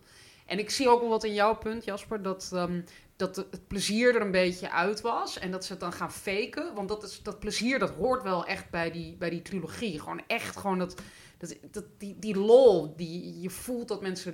Ja, Maar je kunt je, die het mensen voorstellen bij, hebben. je kunt je het voorstellen, bij deel 2 was het al. Bij deel 1, hè, Tobey Maguire, die, die, die speelt de rol van zijn leven. En Sam Raimi, en dat, waren, dat, dat, dat klikte allemaal als, als fantastisch. En bij deel 2 was er al sprake om Tobey Maguire te vervangen. Omdat hij veel, heel veel geld vroeg. oh. En toen werd er een verhaal verzonnen dat, zijn, dat hij zijn rug was bezeerd. En hij, hij zou misschien vervangen worden door Jay Gyllenhaal. Die weer op dat moment daten, aan het daten was met Kirsten Dunst. En dat was, als dat al een beetje aan het Lucky gebeuren de Ik bastard. wil dit schermen, allemaal helemaal niet weten. En dan merk je al van, oké, dit Ik is- wel. Dit is Dan toch wordt het af een leuke film, leuke film, wat je dan wil kijken, wordt ineens een beetje, oh, er gaat achter de schermen wel van alles mis. Ja, En- maar dat is wel, dat is wel jammer. Want het- Spider-Man 2 is eigenlijk beter dan 1, vind ik nog. 1 vond ik echt super tof, maar 2 heeft nog een, een boeiender verhaal. Ja. En ik heb ooit een top 5 moeten samenstellen van beste superheldenfilms ooit. Spider-Man 2 staat bij mij op 1. Ja. En dan komt X-Men 2. En dan komt eh, ergens Batman van Burton ook. Want daar heb ik gewoon een zwak voor. Ook al is die film zo vlot aan, aan alle kanten. Maar, Ja. Want Batman van Burton was eigenlijk... eh, Richard Donner heeft met Superman echt wel iets neergezet. Ook met de eerste Superman film. Maar dit was, en daarna heb je de hele periode niks gehad. Ja, je, je had gewoon af en toe eh, direct-to-video shit. Maar dat was allemaal niet zo best. En toen kwam Batman's Burton die liet eigenlijk zien dat je, dat, je echt iets tofs kon doen met superhelden. Wat ook nog, hè, wat een edge een beetje kon zijn. Sorry. dus, dus eigenlijk, we zeggen wel Blade en dan X-Men. Maar ik denk als Burton's Batman er nooit was geweest, dan had het misschien toch de geschiedenis er anders uitgezien. De filmgeschiedenis. Ja, maar toch moet ik ze wel zeggen, ik heb Spider-Man 2 nog een keer gekeken. En ik, ik vond hem altijd inderdaad verre veel beter dan de eerste. En het is een beetje gezakt nu, want ik merkte toch dat heel veel Spider-Man 2 een beetje wel een herhaling is van deel 1. Je merkt echt, eh, en dat zit mij vooral, wat ik nu gezien heb van de trilogie, Mhm. de villains zijn eigenlijk helemaal niet zo goed. En helemaal niet zo goed geschreven. Hm. Ik merk dat elke villain heeft een beetje een heel verwarrend eh, doellijn. Wat willen ze nou eigenlijk? Dat is allemaal een beetje vaag. En ze hebben ook allemaal iets te maken. Ik weet niet of dat in de strips ook zo is, maar iedereen heeft ook iets te maken met Peter Parker. Ja, er is dat altijd een mentorfiguur of iets dergelijks die een soort van insane wordt. En dan, wordt, surrogaatvader, ja. en dan word je insane en vervolgens willen ze iets. Ik, met Doc Ock weet ik nog steeds niet wat die man nou precies wil. Met, Nou, hij wil een bank beroven en Nee. daarna wil hij met dat geld iets gaan doen om zijn uitvinding. Ik snapte nog steeds niet helemaal wat wil die man nou. En bij Willem Dafoe... Vertel het ons, Michael. Wat Ja, wil Ik, die ik man snapte nou? met Willem Dafoe ook niet, wat wil die man nou precies? Ik snap hem niet. En Nou, Venom en, en, en... Ik, ga, ik wil hem Ciao. en, en Octopus ga ik uitleggen. Want Venom is niet uit te leggen in die film, maar in de strips wel. Maar dat is een, misschien voor een andere podcast. Eh Willem Dafoe wil wraak, want die wordt door, zijn eigen, door de aandeelhouders door zijn eigen bedrijf eruit flikkerd. En die krijgt dan die Goblin-formule die maakt dat hij doordraait. En dan kan hij wraak Hij is een gespleten persoon. Ja. En dat is ook, dat, dat loopt door de hele trilogie, die gespleten persoonlijkheden. Ja, het loopt door, eh, door alle Spider-Mans eigenlijk wel. Hoor. Door ja, de maar hij Ja. neemt al vrij snel wraak op een groot balkonscène bij- Ja. met allemaal luchtballonnen. Neemt hij wraak Ja. op die mensen die hem toen destijds ontslaan. En dat is meer, wat wil je nu? Ja, Ja. dan Wat? wil hij Spider-Man recruteren als, als surrogaatzoon. En wat dat grappig is, dat Osborn wil dat met Peter Parker. En, en de Green Goblin probeert dat met Spider-Man. Want hij wil liever dat ze samenwerken en dat ze tegen elkaar vechten. En uiteindelijk eindigt het natuurlijk dat ze tegen elkaar moeten vechten. Maar ik ben het niet met je eens met Octopus. Want die is echt heel goed gedaan door Alfred Molina. Ja. die Nee, ik vind het een hele goede rol. Ik vind het een hele goede rol. Maar, Maar ik ook hoe die geschreven is. Want het is inderdaad een surrogaatvader. Daarom heb je die scène ook aan die eettafel. Dat Peter Parker hem interviewt. En daarnaast zit zijn vrouw erbij van Octopus. En dan geeft hij nog wat eh, datingadvies. Geeft Ja. hij, hè? En dat soort dingen. En dat heb je nodig later als... Want Octopus is eigenlijk iemand die een alternatieve energiebron probeert te, te bewerkstelligen voor ons. Mhm. Eh, en dat gaat mis. Dat wat alle experimenten lopen mis in, eh, in, in, de, in de comicboeken. De wetenschap is gewoon een beetje wacky daar. Mhm. Maar dan probeert hij, als, eh, als hij dus doorslaat, nog steeds die machine te maken. En daarom overvalt hij die bank, omdat hij onderdelen nodig heeft of weet ik veel wat. En uiteindelijk, spoiler alert voor een film uit 2004... Eh, omdat hij Peter Parker kent en Peter doet zijn masker af... Ze, gaat hij proberen toch die uitvinding die uit de hand loopt... Ja, te, te stoppen. Dus dat, ik vind het eigenlijk wel heel mooi. Hij heeft een hele mooie story arc, heeft hij eigenlijk, dat personage in die film. Die nu niet helemaal naar voren komt als ik dat zo uitleg, begrijp ik nu.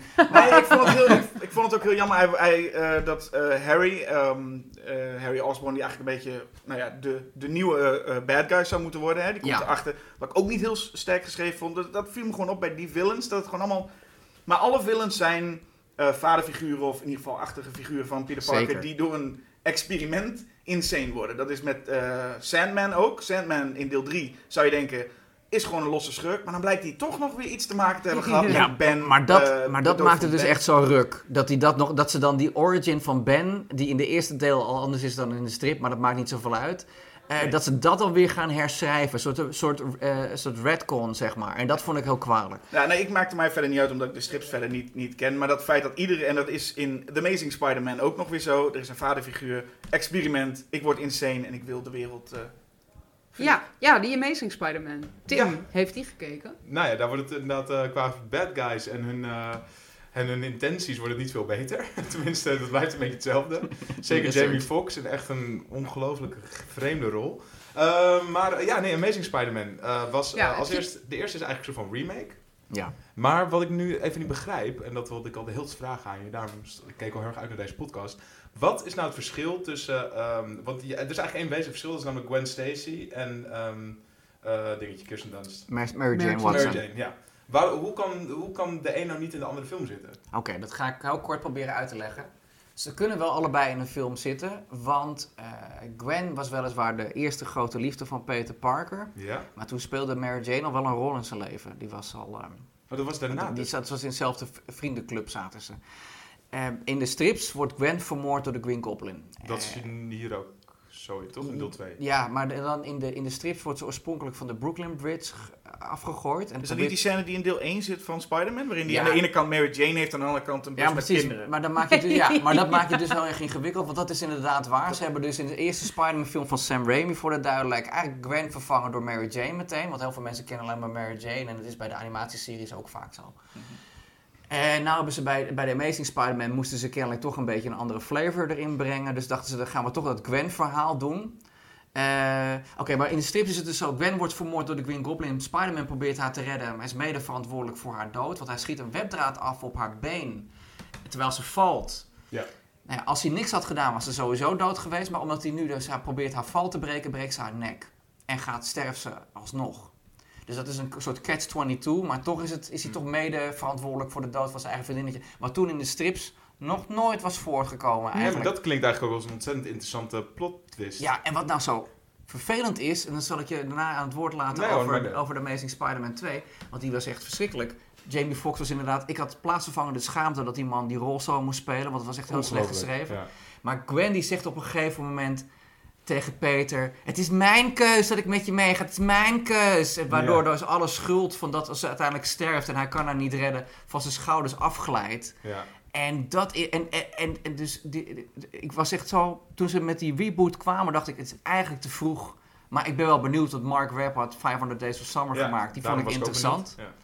En toen kwamen ze met, met de fucking Lizard zo slecht gedaan. En, en zijn motivatie is echt wel zoals die in de strip. Maar in de strip kan je ermee wegkomen met live action niet. Dan moet je echt iets meer gelaagde personages doen. En dan dat met Gwen. Ik vond wel Emma Stone het goed doen. Ik vond er ook een beetje... Meh. Een beetje dat ik naar kijk en dacht... ja, ze boeit me niet heel veel. Ik weet niet zo goed wat ik... Ik, ik vond dus persoonlijk Andrew Garfield eh, best aangenaam. Ja, dat mag. Sterker nog, misschien wel leuker dan Tobey Maguire. Nee. Ik weet dat ik nu bijna... Daar kan ik me Nee. wel, nee, maar ik kan me daar echt iets Nee. in voorstellen. nee, nee. Nee, maar ik heb Ja. eh, Homecoming... eh, of nee, niet... Sorry. eh, De Amazing... die Amazing serie. Spider-Man helemaal niet gezien. Deel 1 niet en deel 2 niet. En ik vond 500 Days of Summer ook vreselijk. Dus Nou, wat ik leerde van Spider-Man is...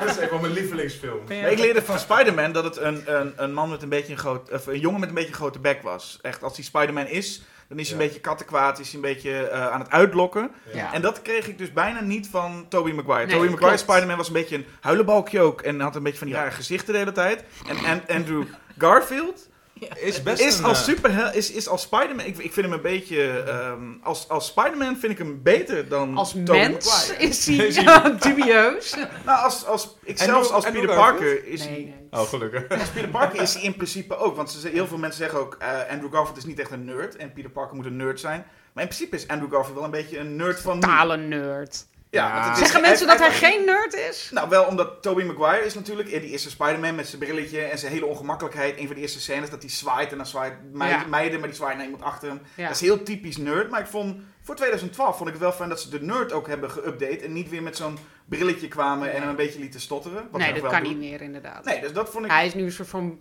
stille... Dit, ik, ik- dit projecteer ik, hè, want ik heb die film Dat niet mag. gezien. Maar een soort van stille eh, jongen die dan heel veel nadenkt over dingen. Nee, juist helemaal niet. Hij, is Oh. een hele, hij is heel grappig en flexibel, vond ik Oh. hem in die rol. Ik vond hem heel grappig. Ik weet niet, hij is, hij is juist iets lichter of zo. Hij is wel een Maar beetje socially awkward. die- ja, maar dat Maar- past wel bij die rol. Ja, ik vond, Beter dan... ik vond hem inderdaad als Spider-Man grappiger dan Tobey Maguire Spider-Man. De- de- Die, die jokes waren helemaal goed. Eh, maar als hij dan aan het einde van de eerste deel zegt... Hij heeft dan beloofd aan de vader van Gwen dat hij haar los zou laten. Want eh vader Ja. van Gwen weet dat hij Spider-Man is, bla bla bla. En dan zegt hij, ja, maar dat soort beloftes zijn de beste om te breken. Zoiets zegt hij tegen haar. Dus Ja. het lijkt, en dat is zo niet Peter Parker, dat ik dacht van, Nee, maar hier komt dus dat, Maar- eh, dat Mark Webb, denk ik, daar heel erg soort van persoonlijk, eh, ik weet niet, een beetje per- personageontwikkeling op gekke, ja, gekke Ik denk dat hij ook niet een goede match was als regisseur voor deze serie. En laten we ook eerlijk ook zijn, Andrew Garfield heeft nog nooit een emo Peter Parker gespeeld. Die gaat dansen in een jazzclub met zijn haar voor zijn ogen, zoals in Spider-Man 3. Ik ontken dat die film bestaat bij deze. Ja, nee, precies. Dat is toch props ja, voor dat- Andrew Garfield dat Nee. hij dat nooit hoeft te hoeven spelen. Daar, daar heb je een goed punt. Eh, dan, dan, dan kunnen we dat skateboard even vergeten. Maar inderdaad, dat is, dat is, dat is iets van de dingen. Ik heb met ehm, de editor gepraat voor Schokkend Nieuws, voor de site toen. Bob Mur- Murawski. Murawski. Ja. En met een van mijn eerste vragen in een interview, niet de allereerste, want dan moet je nooit meer openen. What the fuck happened with part 3? En, en toen zei hij van ja, te veel bemoeienissen en bla bla bla. en zie eh, dat zie je eraan af. Maar die, die, dat, dat, dat emo-dansje, dat is inderdaad een van de, van de dieptepunten van het superheldengenre voordat Zack Snyder films ging regisseren. Ja, maar je kunt wel Eh, zeggen dat eh, ze hadden in ieder geval nog drie films om het te verkloten. En in principe, Amazing Spider-Man 2 was ook wel een beetje een, eh, een nagel op de doodskist voor Spider-Man nog een keer. Want wat vond je, Tim, gewoon overal met, met die... eh, Ik, ehm, ik vond het lang. Het was, eh, het, het, het was ook overvol. Vooral Amazing Spider-Man 2. Ik vond deel 1 was... eh, uiteindelijk is Amazing Spider-Man, denk ik, best een aardige update van deel 1. Het is een soort van remake die te vroeg was. Al was het over vijf... Weet je, wel, was het nu bijvoorbeeld misschien nog over vijf jaar geweest... of was het iets logischer.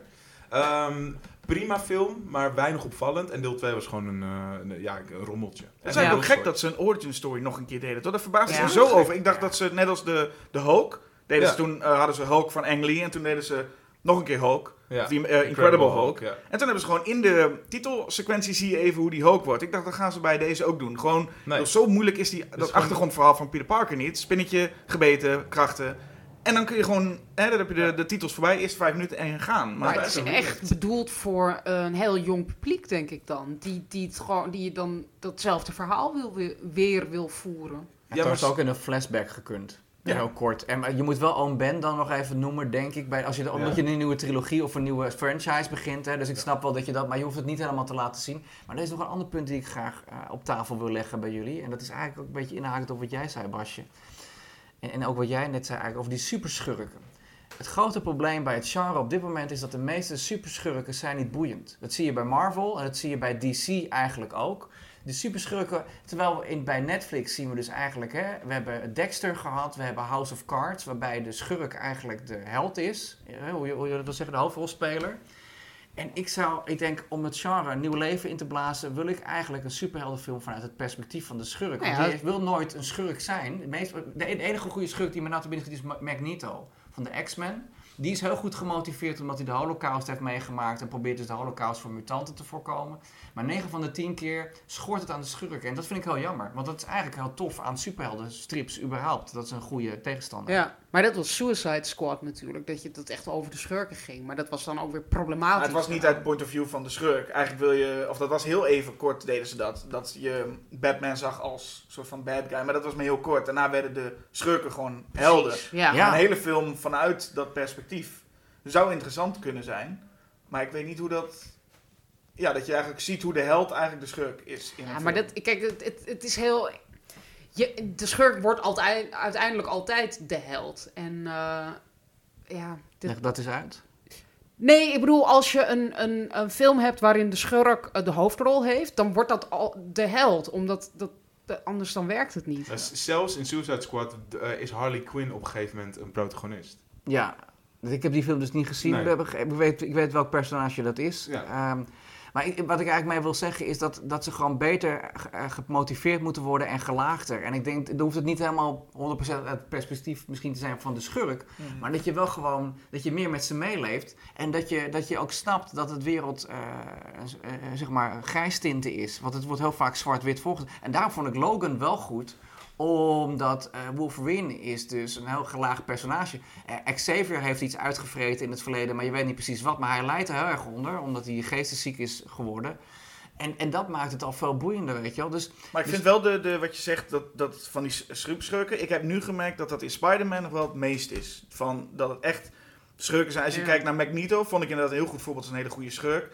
Eh, Winter Soldier zijn ook van die, zijn bepaalde voorbeelden van schurken waarvan ik denk, oh, ik pik ze wel. Ja. En Spider-Man zit, alle films zitten gewoon vol met schurken. Gaan ze allemaal bij langs en ze zijn eigenlijk allemaal gewoon een experiment gaat mis. Ja. En ze zijn slecht. Ja, maar in, in Raimi's eh, eh, trilogie heb je toch wel degelijk... Dat zijn allemaal schurken waarbij je heel duidelijk moet meeleven met, met dat, dat ze zo worstelen. Ja, En, ze zijn getormenteerde schurken. Ja, en ik, maar maar het is heel worsteling- menselijk ook wel. Ik vind ze bij de eerste twee dan. En Ja. zelfs ook bij Sandman eigenlijk wel. ja, hoe, hoe- het is wel de bedoeling zo- van Sandman. Ja. Dat het een tragische schurk is. Ja, dat, dat vind ik wordt wel. wel dat, is- heel dat erg zelfs bij. Jamie Foxx in de, in de Amazing Spider-Man 2 Ja, ook zo. maar bij Jamie Maar- Foxx wordt het helemaal pathetisch. En, Ja. en ongeloofwaardig. Ja. En, en het, het is gewoon dat, met dat gelul met zijn moeder. En dat hij dan... Dat, sorry hoor. Ja. Nee, ja, ik, vond, ik, ik, ik sta in jouw team, hè? Ja, nee, nee. ook zo. Ik, ik, ik, word ik, ik kan er bijna kwaad over worden. Kijk, Electro in de strip is niet zo'n heel boeiende schurk. Het is gewoon een beetje tien in een dozijn schurk, weet je wel. Het is iemand die elektrische krachten heeft en hij wil banken overvallen en hij wil geld en macht. En dit is gewoon een beetje... En Hij wil, waarschijnlijk, hij wil gezien worden, want Ja. hij is heel... waarschijnlijk heeft hij een kleine pik of weet ik veel wat. Is Dus dit in dan- één of twee? Het is in twee. Dit is Amazing Amazing Spider-Man Spider-Man 2. Ja. Maar dit is een soort Riddler in het kwadraat. Van de Riddler van Batman Forever, zeg maar. En het is gewoon... Die is slecht en Rhino slaat ook helemaal nergens op.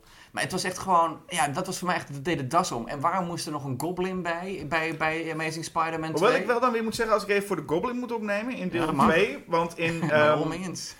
want de, eh, daar in de Goblin, eh zegt Harry Osborn, heeft dan nog, ik bedoel het is heel slecht, want die wordt ook in die film pas geïntroduceerd. Maar die wil iets van Spider-Man, want hij gaat dood, hij moet dat bloed hebben. Je Ja. hebt geen idee hoeveel bloed en wat dan ook. Maar als je vervolgens kijkt naar deel 3 van Spider-Man, of eigenlijk zelfs deel 2, dan wordt Harry, hè, wordt een, eh, ook de Green Goblin. Of Je bent de- nu Sam Raimi's... eh, in Sam. Raimi's, dan krijg je ook de Harry Goblin. Ja. Alleen het grootste probleem met eh, die films is, zijn vader is vermoord. En dat, dat is het enige wat hij weet. Zijn vader is vermoord door Spider-Man. Ja. En ik ben nu boos. En ik wil nu... En dan krijgt hij, dan krijgt hij op een gegeven moment... eh, Hij over had zoons al hele hij erg krijgt ook daddy issues natuurlijk. Hij ja, maar hij krijgt ook geheugenverlies. Hij had nooit iets met zijn vader. In de strips, eh, in de, in de eh, film zag je nooit dat hij iets met zijn vader had. Hè? Nee, ja, ze, ze, eh, hij, Ja, zijn vader was zwaar teleurgesteld in hem. Had Ja, liever Peter dat Parker bedoel ik. Ja, Nou, dat waarom is, zou je dan als je vader dood is, waarom zou je dan ineens zeggen... dat is, de, dat is de, de, op die manier is hij verscheurd, zeg maar. Dat soort van, ja, dat is juist de reden dat hij zo worstelt. Ik, ik vond die worsteling zo ehm, heel matig uit, eh, uitgewerkt. Omdat je volgens, hij ziet vervolgens de spullen van zijn vader in een spiegel. Ja. En hij denkt, laat die ook maar eens aantrekken. en laat ik maar eens achter Spider-Man Ja. aangaan en ook bommen gooien. Ik snapte de beweegreden niet van iemand die ik in de eerste twee films nog prima kon volgen. Ik snapte Hmm. prima wat hij wil. En ineens gaat hij achter Spider-Man aan. Ja. En moet hij door geheugenverlies, wat natuurlijk een heel slecht scenario dingetje is, dat je volgens daarom even weer vrienden bent. Maar dan vond ik in Amazing Spider-Man 2 het nog ergens nog wel kunnen. Die, Oké, die. Goblin. Maar het blijven we- slechte films, dat is waar. Heel kort vooruitblikken naar Spider-Man Homecoming. De film die dit jaar uitkomt van John Watts. En waarin Tom Holland Spider-Man speelt. Wat verwacht je, Michael? Ik ben dol op Michael Keaton, dus ik wil hem wel zien als de Vulture. Ook al is het niet de Vulture die ik ken uit de strips. Ik vind eh, Robert Downey Jr. Een, eh, een, een- een genot om naar te kijken. Die heeft ook Iron Man echt naar een hoger plan getild. Dus dat vind ik, die interactie ben ik benieuwd naar. En voor de rest, als Spider-Man-fan denk ik, ja, het is de derde franchise die ze proberen op te starten. We hebben het nog niet eens over een van mijn favoriete Spider-Man-incarnaties gehad. Nicholas... musical? Ja, nee, dat- nee, dat- nee. nee, niet, niet, te- niet te Heb je die gezien? Even... Nee, want ik kan niet tegen muziek van Bono zonder mijn haar uit mijn hoofd te trekken. Dus eh, dat ga ik niet doen. Eh, en het, le- ik vond het ook een onzalig idee. Nee, dat is Nicholas Hammond uit de jaren 70. Ehm, die mijn eerste live-action Spider-Man ooit was. En ik was wel jong en die serie is crap aan alle kanten, maar ik hou er toch heel erg van. Ehm, dus ik ben wel benieuwd. Ik vind Tom Holland vond ik het heel leuk doen in Civil War. Ook dat het masker een beetje meebeweegt met zijn ogen en zijn humor was goed. Is hij helemaal Peter Parker? Nou ja, ik, ik heb inmiddels geaccepteerd dat we met adaptaties te maken hebben. En er is, iedereen heeft zijn eigen Peter Parker in zijn hoofd. En Tom Holland is het niet helemaal, maar swa. Hm. We gaan het zien. Oké. Ehm, Spider-Man Homecoming is vanaf 6 juli in de bioscoop te zien. En nu gaan we luisteren naar de column van Erik.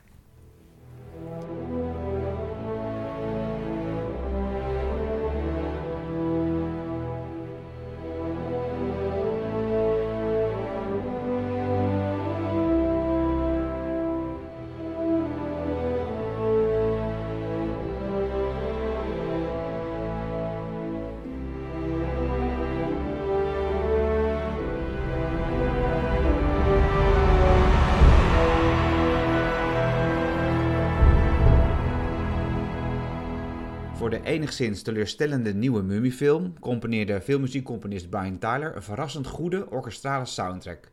Centraal staan twee thema's. Een thema voor de hoofdpersoon, gespeeld door Tom Cruise, dat je zojuist aan het begin hoorde, en uiteraard een thema voor de mummie. Wat vooral opvalt is dat de muziek vrijwel volledig akoestisch is en hier en daar die ouderwetse avontuurlijke vibe heeft die je niet zo vaak meer hoort in actie- en avonturenfilms. In de mummie is bijna non-stop muziek te horen. Tyler begon al met componeren voordat de opnamen begonnen waren en schreef meer dan twee uur muziek. Hiervan is zo'n 20 minuten niet in de film te horen, want de mummie duurt inclusief de aftiteling ongeveer 1 uur en 50 minuten. Dat was begin jaren 30, toen de eerste mummiefilm verscheen, ondenkbaar. Hoewel er bij zwijgende films meestal non-stop muziek te horen was, werd muziek met de komst van de geluidsfilm eind jaren 20 opeens een problematisch dingetje. Dat had deels te maken met de techniek. Geluidsmontage stond nog in de kinderschoenen en het was veel werk om muziek achteraf goed en synchroon onder de beelden te zetten. Daarnaast waren de filmmakers bang dat het publiek afgeleid zou worden omdat ze niet meer konden zien waar de muziek vandaan kwam. Er zat immers geen orkest of organisme in de zaal. Ook muziek onder dialogen vond men lastig, want stel je voor dat het publiek niet zo goed kon horen wat er gezegd werd. Gevolg was dat de meeste studio's besloten om alleen muziek te gebruiken onder de begin- en aftiteling, of als de bron in beeld was, bijvoorbeeld een grammofoonspeler of een orkestje op de achtergrond in een restaurant. Ook Universal behoorde tot het minimalistische kamp. Hun eerste horrorfilms met geluid, Dracula, Frankenstein, Murders in the Rue Morgue en The Old Dark House, bevatten nauwelijks muziek. De muziek die te horen is, is een mengelmoesje van bestaande klassieke muziek en een klein beetje originele filmmuziek. Bij Universal waren ze vooral dol op het Zwanenmeer van Tchaikovsky. Zowel Dracula als Murders in the Rue Morgue openen ermee. Bij de Mummy durfde men echter voor het eerst wat meer muziek te gebruiken. Hoewel voor de begintitels wederom het Zwanenmeer werd gebruikt, had regisseur Carl Freund componist James Dieterich gevraagd om voor een paar scènes muziek te componeren, waaronder ook scènes met dialoog. De meest opvallende compositie is te horen onder de scènes waarin de mummie, meesterlijk gespeeld door Boris Karloff, via een magische pool zijn tegenstanders bespiedt en door middel van een toverspreuk een hartstilstand opwekt.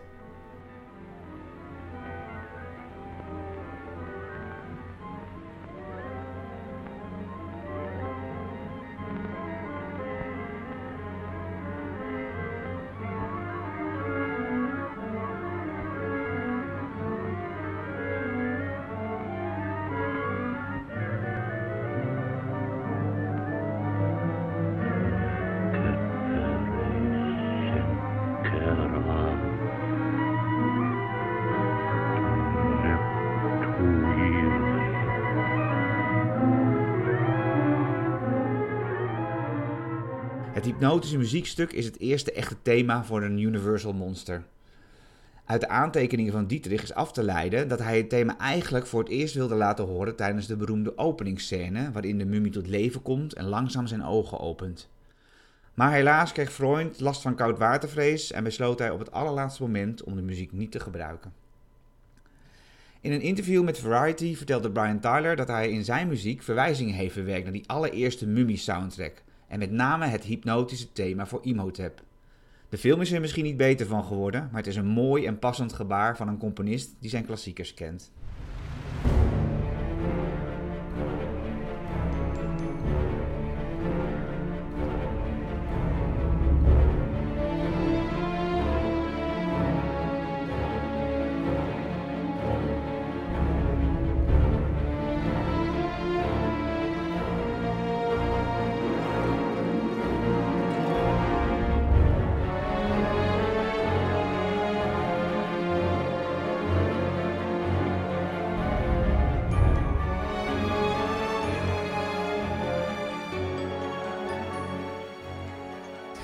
Dankjewel, Erik. Ehm, de nieuwste incarnatie van de Mummy draait momenteel in de bioscoop.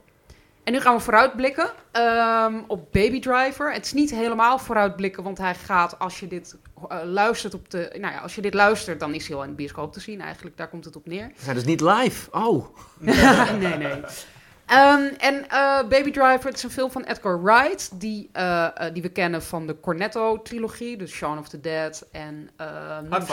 Ja, Waar- waarom heet dat de Cornetto-trilogie? Omdat ze allemaal een cornetto eten. Hou op. Echt? Is dat alles? Eh, is nee, de, kleur, de kleurencombi's zijn er ook. Dus de groene cornetto voor sci-fi en de rode cornetto voor bloed. Nou, joh, mind blown. ik wist het niet. Tof. En de derde is eh, The World's End, toch? Edward, nee, niet, nee, niet Edwards End. de- Nee. World's End. ja, er kwam nog een film uit in datzelfde jaar die ook weer iets met World, The Ja. World... Nou ja, Nou, Iets- iets dat moeten we even opzoeken. Ja.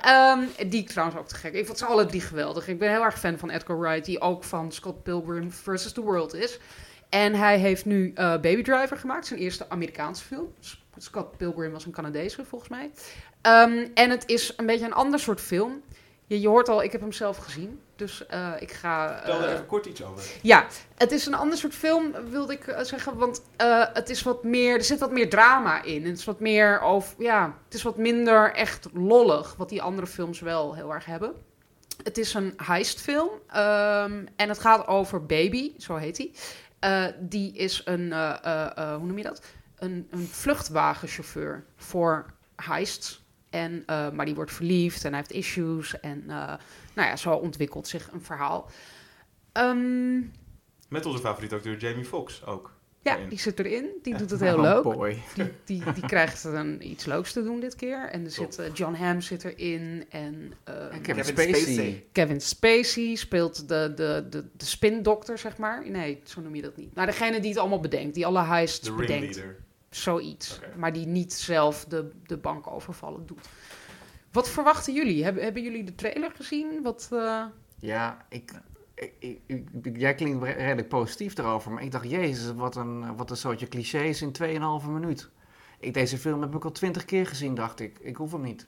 Nee. Maar dat, misschien vergis ik me daarin. Nou, dat, dat, dat heeft het ook wel een beetje. En dat, hij speelt daarmee met die clichés. En soms denk je, nou ja, het is gewoon een cliché. En dan werkt het gewoon niet helemaal. Ik vond hem minder leuk dan zijn andere films. Maar ik vind hem nog steeds heel leuk. Het is een hele vermakelijke film. En er zit heel veel plezier in. En heel veel leuke kleine dingetjes. De, de openingsscène eh, is te gek. Maar daarna komt de titelsequentie. En die is nog veel vetter. Die moet je gewoon zien. Het is gewoon een musical. Het is gewoon een te gekke, eh, maar op een leuke manier. Op een leuke manier. Leuke musicals. Ehm, leuke manier. ja, het is echt. eh, Ik hou daar dus heel erg van. ja, nee, ik denk dat jij ook heel erg houdt van dat. In ieder geval die titelsequentie, die is echt heel leuk gedaan. Het is ook een, een één take helemaal opgenomen. Ik moet wel zeggen dat ik naar de trailer, wat, eh, wat Mark ook een beetje zegt, naar de trailer was ik niet zo enthousiast. Nee. Maar ik ben zo'n Edgar Wright fan. Het, hij is zo'n, nou, het sta- staat bovenaan wat betreft regisseurs. Als hij een film zou maken over iemand die zijn huis gaat verven, ga ik hem gewoon kijken. Ik Ja. weet dat hij daar...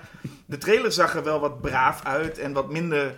Nou ja, ik, wat, eh, wat hij in zijn andere films heeft, wat braver, niet zo gedurfd. Maar het zal hoe dan ook vermaakt worden als Edgar Wright het maakt. Dus voor mij ga ik hem sowieso kijken omdat het Edgar Wright is. Maar als het een andere maker was geweest en ik zag deze trailer, had ik misschien ook gedacht... Ik weet niet zo goed waarom ik deze Nee. dan moet zien. En staat die 100% nog steeds op Rotten Tomatoes? Heeft iemand dat gecheckt? Nee, heb ik niet Oh, die, gecheckt. die staat er al heel lang. 100%? 100% fresh. Ik heb bijna het gevoel dat elke film zo ongeveer Rotten Tomatoes in het begin aangehaald wordt met... Oh, maar hij staat heel hoog. En Ja. dat het... Laat ik bijna. De, de mummy stond nooit heel hoog. En terecht waarschijnlijk. En terecht. Pirates of the Caribbean ook niet. Maar goed. Eh, nee, ja, dat, nee, het is een, volgens mij een... eh, ja, Edgar Wright is volgens mij de, de troef hier. Ja, Daarvoor ja wat leuk is, dit is de, deze film is, eh, heet Baby Driver, maar het is ook een beetje zijn baby. Hij wilde die al heel lang maken. Hij had het idee en het, het idee waar hij het dan over heeft is eh, zo'n vluchtwagenchauffeur die dan het perfecte liedje kiest om de tijd te vullen terwijl hij wacht tot de mensen, de, de bankovervallers terugkomen. En, eh, en dus ja, hij zit gewoon lekker muziek te luisteren en helemaal los te gaan op die muziek, terwijl binnen een bankoverval eh, plaatsvindt. En dan komen die mensen terug en dan scheurt hij weg, ook weer op die muziek. Dus heel erg dat idee van die, die, die bankoverval en die muziek zo samen. Dat idee had hij al heel lang. En dat heeft hij zelfs al een keer eerder gebruikt voor een videoclip. Ik weet even niet aan mijn hoofd voor een welke band. En toen dacht hij, oh ja, shit, eh, nu heb ik het idee al gebruikt. Nu kan ik die film niet meer maken. Maar toen kwamen juist allemaal mensen naar hem toe die zeiden van... je moet die film gaan maken. Dus hij was daar al heel lang mee bezig en met het scenario schrijven. Maar toen kwam Ant-Man op zijn pad en ging hij eh, daarmee aan de slag. Ehm, maar dat, dat plofte vlak voor de opname. Ehm, nou ja, zoals hij zei in een interview dat ik laatst las, was... eh, eh, ik wilde heel graag een Marvel-film maken, maar zij wilde volgens mij geen Edgar Wright-film maken. Maar verder zijn we helemaal oké. En toen zei hij, nou, dan ga ik Baby Driver doen. En, eh, en een studio zei van, nou, dat is goed, dat gaan we doen. En nu is hij heel erg blij. En Quentin Tarantino, die zag de film en die zei... eh, zie je wel, je had eerst Baby Driver moeten maken. Dus dat kwam helemaal een soort van mooi samen. Dat vind ik wel een fijn... Top. Het is fijn om te weten als je die film ingaat... dat, dat die film hem zo eh, ja, Zo di- dicht aan dierbaar is. Ja. Ja. Snap ik heel goed. Eh, nee, het klinkt ook echt als een film die ik zeker wel wil zien. Ehm, en eh, als stel je voor dat er nou, als je een soort van double back, nee, jeetje, een Double bill? double bill, Back-to-back double bill? een- maar een triple bill zou doen. Oh. Met eh, Drive en Spring Breakers, ook twee heistfilms. Welke zou je dan het beste vinden? Oh, nou, dat is een hele moeilijke vraag. Heeft, heeft het veel met Drive te maken ook? Want ik hoor Mm. mensen wel eens omschrijven als een beetje dat het ook echt Baby Drive is. Dus Ja. een light variant van Drive. maar- Nee, het is totaal iets anders. Ehm, hij zei ook dat hij eh, blij was dat hij hem niet, uiteindelijk niet in L.A. had gedraaid, omdat je dan wel heel erg die vergelijking Drive krijgt. kreeg, ja. Ja. Maar het is nu in, als ik het goed heb, in Chicago?